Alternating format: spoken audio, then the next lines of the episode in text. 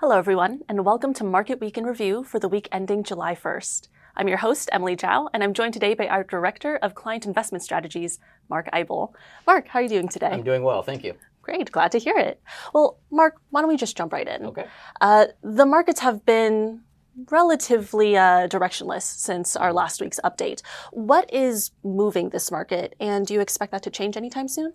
I think this could be what the summer looks like. Uh, you go back to last Friday, pretty positive day. Today, pretty negative, and a lot of flattish in between. And I think the market is, I think the market's starting to process.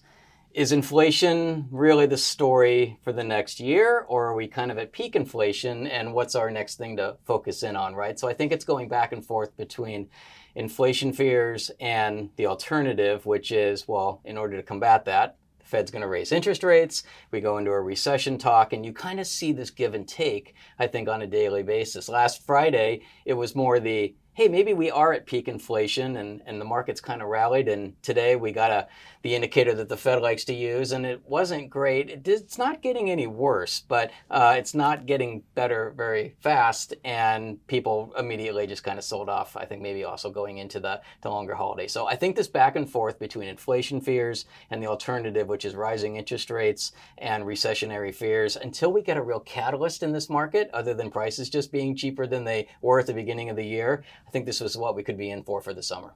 All right, thank you very much for that.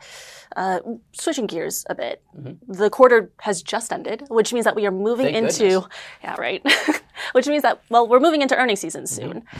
Uh, is there anything that you would highlight about this earnings season in particular that makes it important or one to watch? Yeah, I think this is an important one to watch. The easy comparable, so to speak, are over. The comparing of 2021's numbers to the same period a year earlier in 2020 when things were largely shut down, company earnings were really good. Now we're entering into period A. The comparables get harder. We're open economy compared to open economies of last year.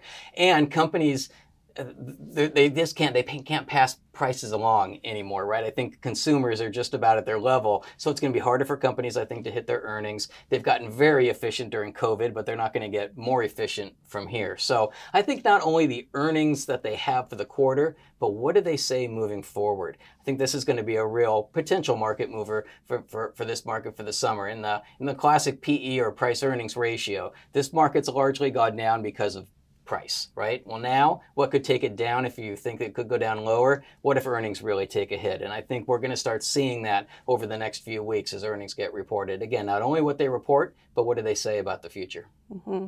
Well, building off of that, then, um, what else should we be looking for as we move forward into the summer that uh, that the markets are going to be paying attention to? Yeah, we'll get the CPI number. That's very important, obviously, right now for an inflation read, and the monthly jobs number. We'll get those soon. But just because it is the first month now, the quarter's right behind us. Uh, we'll get GDP print for second quarter. Is it going to be negative, which technically means we're in a recession? Uh, how are these earnings doing? As well as just the overhang of geopolitical issues. Do we have any sort of standoff with Russia and Ukraine? Does inflation start working its way down, and does China open up again, not only to help with supply chains, but also their uh, their demand that they bring to the rest of the world? So lots of things to uh, watch up play out in summertime with lower market volume because of the summer. Uh, we'll have lots of things to talk about uh, every single week as we uh, do this update. All right. Well, it seems like it's shaping up to be a very interesting summer season then. Well, that is all the time that we have for today. But Mark, thank you so much for joining us and sharing some of these insights. My pleasure. Uh, and to our audience, thank you for tuning in, and we'll see you next week.